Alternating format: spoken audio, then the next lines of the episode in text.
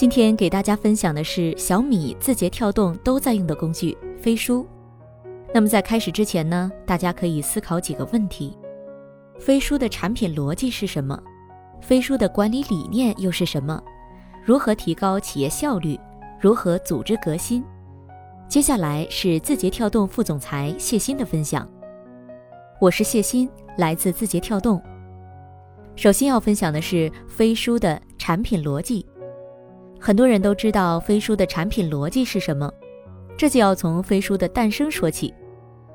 在字节跳动成立伊始，我们就在寻找好用的协作工具，因为我们处在一个竞争非常激烈的行业，非常的需要创新，非常需要优秀人才，所以我们对工具的要求非常的高。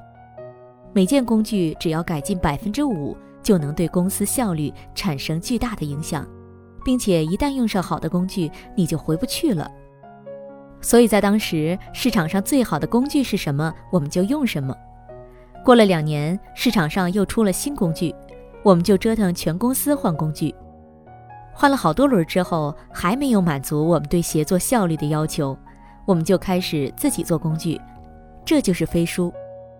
飞书的开发周期非常长，在这个过程中呢，我们关注一些什么样的底层逻辑呢？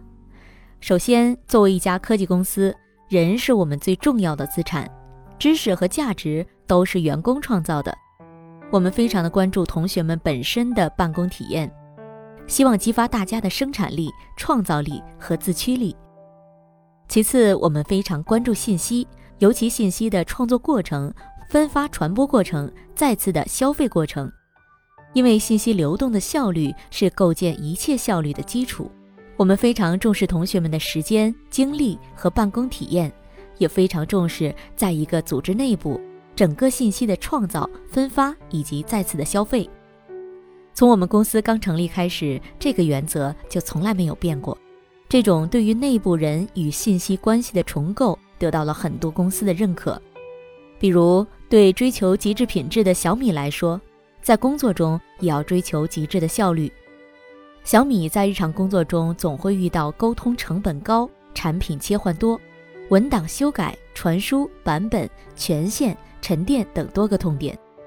那么，针对这个问题，飞书通过统一的信息及办公平台，解决了消息、文档、日程、会议等多个场景之间的信息打通，让小米的同学们在统一的体系内高效地传递信息及协作。雷军个人的管理理念是去管理、去 KPI、去 title，这也是新一代科技互联网公司所追求的。然而，飞书的产品理念和设计和这些点都有些不谋而合。通过套件来满足自驱和扁平化，通过飞书 OKR 来完成目标管理。小米自己还研究出来了很多飞书的新用法，比如设置常用的签名档文档。可以一定程度上的解决沟通中重复、低效和无效的问题，所以雷军认为飞书真是越用越顺手。其实对于任何一个公司来说，想要取得效率提升，想要颠覆原来的拖沓状态，首先要在生产工具的流程上下功夫，而生产工具则会创造出新的办公基础、新的协作理念和新的效率水平。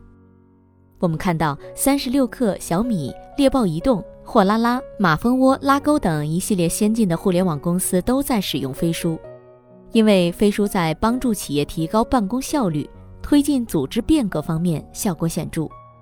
那么第二个我要说的是飞书的管理理念，这样的产品逻辑是基于我们自身的一个管理理念，我们有一个独特文化，叫做基于上下文，而不是基于控制。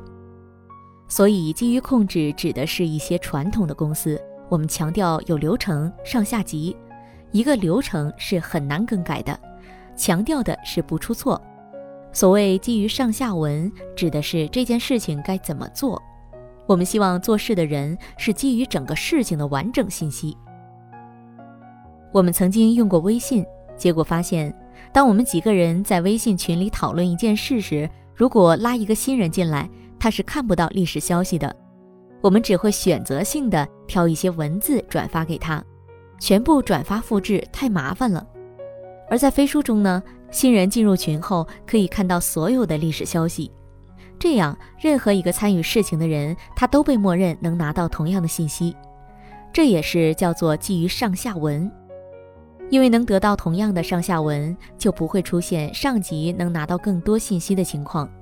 那在飞书的群里呢，大家都是平等的。有很多的报道写，字节跳动的同学喜欢拉群，什么事情都拉群沟通解决。我自己经常被拉进各种不同的群里，很多同学我都不认识，我也不知道他是哪个部门，但这不影响我们合作。我们不需要相互寒暄，我是哪个部门的，我要干什么，这个不需要。大家一说什么事情，把这个事情艾特谁，这个事儿就做了。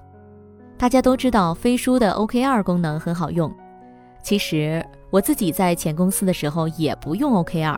很多时候我们并不知道老板在忙什么，他们的重心是什么，总觉得这是公司的秘密，好像不可以讲。但在飞书上呢，入职第一天的员工就可以看到我的 OKR，乃至张一鸣的 OKR。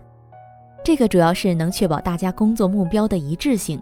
让新同学能够非常快速地了解每个人的职责。我们有非常多的跨部门合作，有时候开会坐在一起不认识对方是谁，这个情况是很常见的。我经常的做法是拿起手机看一下他的 OKR，半分钟知道他的主要职责是什么，工作重点是什么。那么第三呢，我要分享的是后疫情时代组织如何更高效。第一个，如何让组织更高效？对于飞书团队来讲，除了做产品本身，我觉得一个更大的特点是我们特别感兴趣一件事，就是如何让组织运转的更加高效。我们公司曾经被宣传为像打造一个产品一样打造一家公司，这个确实是我们在用飞书帮助我们自己像打造一个产品一样打造一家公司。我想给我们的用户和潜在用户一个建议。如果你有兴趣使用飞书，除了聊天、写文档、用日历等等这些常用的功能外，我觉得更重要的是，使用飞书的过程是一个思考如何让工作更高效、更愉快的过程。这不是一个简单的沟通工具，而是一种新的工作和协同方式。然而，对于这种新的工作方式的探索才刚刚开始。比如说，对于公司来讲，有的人会拿飞书文档写感悟。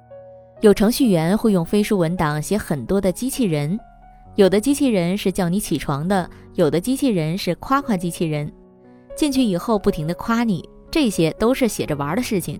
大家会用各种的方式在飞书上提升工作的效率和愉悦感。第二个，先进的工作方式更能适应不确定性。我们知道这次疫情加速了很多的东西，尤其是对线上办公的催化。但是对于我们的工作模式影响不大。如果大家一直努力追寻比较先进的工作方法，会发现这种工作方法能够帮助你天然的减少一些依赖，更能适应不确定性。比如在去年年中的时候，我需要每天面试别人，于是我做了一个决定，把我的面试默认成视频面试，除非有必要，不再当面面试。所以在过去几个月。疫情对我的面试没什么影响，最重要的是视频面试不受我出差的影响。我一会儿还有一个面试，不会受影响。再比如，当一个线下面试的候选人提前到二十分钟，我不好意思让他等二十分钟，就提前面试，但是前面的事情会受影响。而在视频面试的过程中，面试时间差基本上在正负一分钟内，非常精准。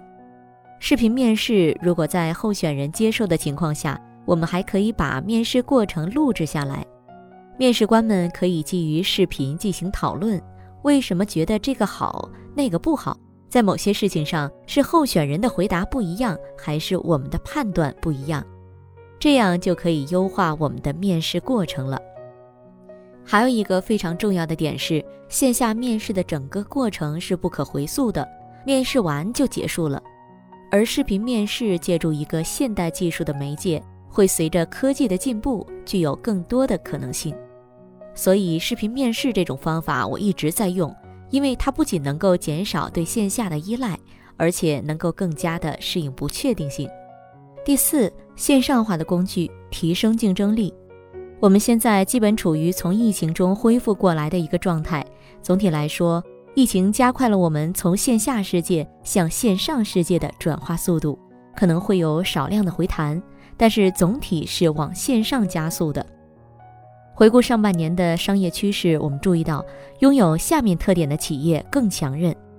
采用线上办公的企业，员工只要有电脑，可以在任何地方工作；拥有供不应求的产品，尤其是在特殊时期，更容易在线上被发现的服务，可以更加无缝地帮助到用户；能够以有限的接触方式，高效地将产品分发给用户的企业，以及拥有高效协作工具的企业。